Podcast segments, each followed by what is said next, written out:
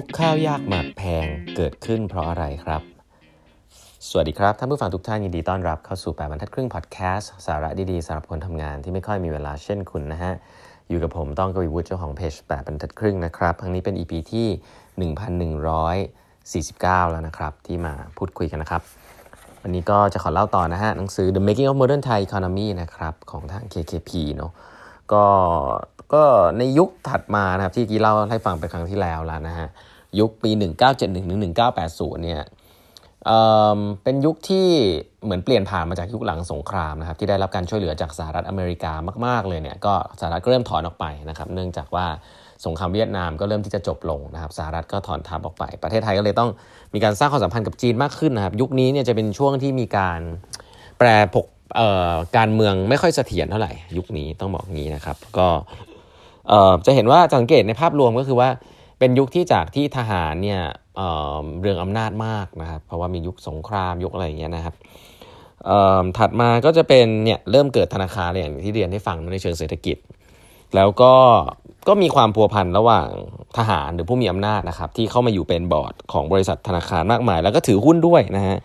เขาบอกว่าจอมพลถนอมกิติขจร จอมพลประพาสจารุเสถียรพันเอกนรงกิติขจร ทั้ง 3 ครอบครัวเนี่ย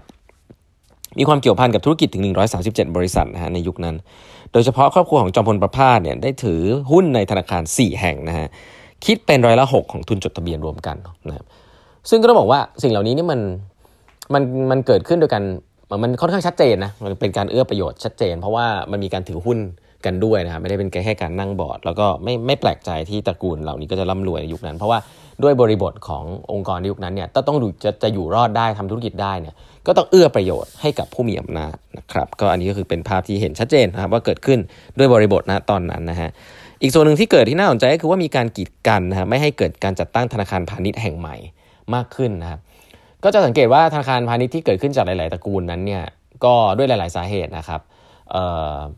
ไม่มีการแข่งขันที่เยอะในยุคนั้นแล้วกันต้องใช้คำนี้ครับคนเขาบอกมีคนขอใบอนุญาตทำธนาคารพาณิชย์เพิ่มเติมเนี่ยก็จะได้รับการปฏิเสธนะครับ ก็หลายสิบปีอยู่นะครับ ประเทศไทยมีธนาคารพาณิชย์อยู่จำนวนจำกัดนะครับใบอนุญาตไม่เพิ่มเติมเลย ก็ถ้าให้มอมุมหนึ่งก็คือการจำกัดการแข่งขันนั่นเองนะครับ โดยการใช้อำนาจอะไรบางอย่างนะครับ ซึ่งก็ก็ก็เข้าใจได้นะในคอนเท็กซ์แบบนั้นก็เป็นการที่ทำให้ธุรกิจมันก็วนอยู่ในธุรกิจที่ แต่ละธนาคารตั้งขึ้นมาในยุคแรกๆนะครับ ก็จะไม่มีธนาคารใหม่ขึ้นมาแข่งขันนะครับ ก็อันนี้ก็คือยุคนั้นนะฮะก็จะมีมีลักษณะแบบนี้ค่อนข้างเยอะนะครับ แล้วก็มีการลูกนี้ก็จะผ่านช่วงของ 6 ตุลานะครับ ยุค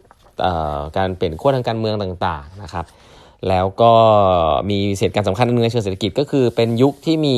วิกฤตน้ำมันนะฮะก็คือว่าน้ำมันราคาแพงนะตลาดโลกอย่างที่ผมเล่าให้ฟังครั้งที่แล้วนะครับ ประเทศไทยเป็นประเทศส่งออก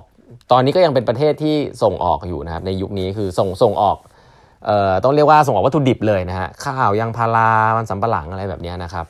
แต่ประเทศไทยก็ไม่ได้ส่งออกอย่างเดียวครับ เรานำเข้าด้วยเรานำเข้าพลังงานครับปัจจุบันเราก็ยังนำเข้าพลังงานอยู่นะฮะแต่ยุคนั้นเนี่ยให้เรานึกภาพว่าเรายังไม่มีบริษัทอย่างปตทหรือขุดหาพลังงานเองได้เนี่ยเราก็นำเข้าพลังงานแบบเป็นน้ำมันเข้ามาเลยนะครับเพราะฉะนั้นเนี่ย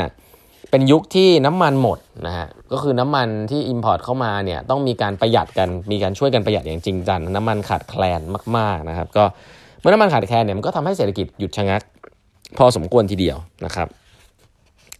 แล้วก็การส่งออกก็จะมีปัญหา เพราะว่าต้นทุนของการผลิตสินค้าเราแพงขึ้นนะครับ ก็จะจะแข่งขันกับคนอื่นมากขึ้นกับคนอื่นได้ยากขึ้นนะฮะก็จะพบว่าเออคนที่เป็นรากหญ้าเกษตรกรก็จะลำบากจากไอ้เรื่องเรื่องพวกนี้แหละต้นทุนสินค้าที่แพงขึ้น ซึ่ง ฟังแล้วคล้ายๆกับปัจจุบันเนาะคนที่ต้องพึ่งต้นทุนเหล่านี้เนี่ยแล้วก็ไม่มีทางเลือกอื่นเนี่ยก็จะค่อนข้างจะลำบากนะครับเพราะว่าต้นทุนสูงขึ้น แล้วก็ทำถ้าราคาไม่สามารถปรับราคาขายได้เนี่ยแข่งขันไม่ได้ก็จะลำบากมากๆนะครับ แต่ในขณะเดียวกันที่พูดถึงนะฮะก็อุตสาหกรรมต่างๆที่อุตสาหกรรมขนาดใหญ่นะครับในในเศรษฐกิจที่ครอบครัวคนจีนอนอกเหนือจากทำธนาคารพาณิชย์แล้วเนี่ยก็จะมีทั้งหลาย ๆ ครอบครัวที่เกิดขึ้นจากการทำธุรกิจเกษตรแปรรูปนะนี่เป็นสิ่งที่เริ่มเกิดขึ้นมานะก็ต้องบอกว่า เป็นการฉกฉวยหาโอกาส แล้วก็สร้างโอกาสให้เกิดขึ้นนะครับผมคิดว่าในบริบทแบบนั้นเนี่ยอย่างที่บอกครั้งที่แล้วไปว่า บางคนเขาก็มองว่าช่วงนั้นเนี่ยเมืองไทยมีโอกาสเยอะมากนะครับ แค่ว่าใครจะตักตวงเอาผลประโยชน์เพื่อสร้างธุรกิจใหม่ ๆ ได้นะครับเพราะว่าบประเทศที่กำลังพัฒนาเนี่ยก็มีโอกาสเยอะนะครับ แต่ว่าก็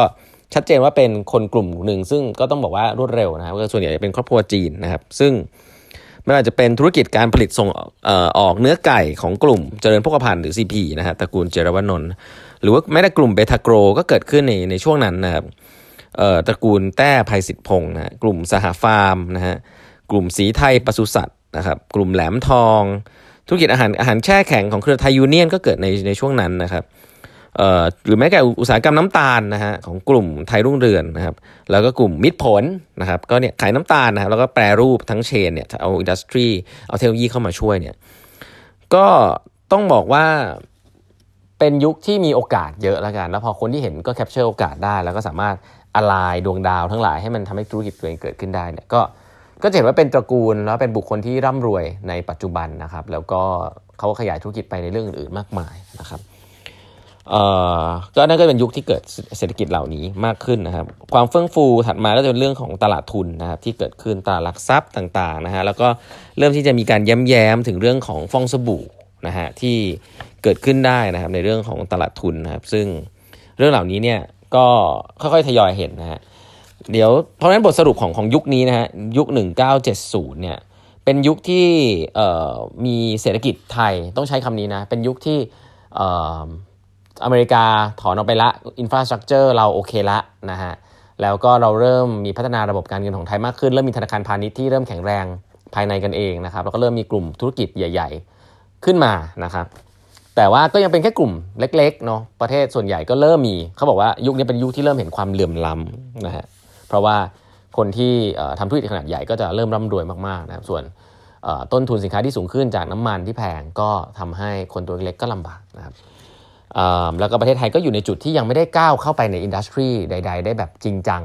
นะฮะจนกระทั่งต้องบอกว่ายุคถัดไปนะยุคถัดไปเนี่ยจะเป็นยุคที่ยุคเขาเรียกว่าโชดช่วงชัชวานนะหลายคนอาจจะเคยได้ยินคำนี้ ก็ยุคโชดช่วงชัชวานเนี่ยมันเป็นเพราะเรื่องของอะไรทำไมถึงเกิดการเจริญเติบโตทางเศรษฐกิจที่บูมที่สุดจนกระทั่งถึงบอกว่าประเทศไทยจะเป็นเสือเศรษฐกิจของเอเชียนะครับก็จะเป็นยุคถัดไป ซึ่งผมว่าก็เห็นเลยนะฮะเดี๋ยวหลังต่อไปจะเล่าให้ฟังว่าเพราะอะไรแล้วก็ เราโชคดีแค่ไหนตอนนั้นนะครับ แล้วก็เมื่อเทียบกับปัจจุบันตอนนี้เราจะไปยังไงกันต่อ เดี๋ยวก็จะเล่าให้ฟังในครั้งต่อไปแล้วกันนะฮะ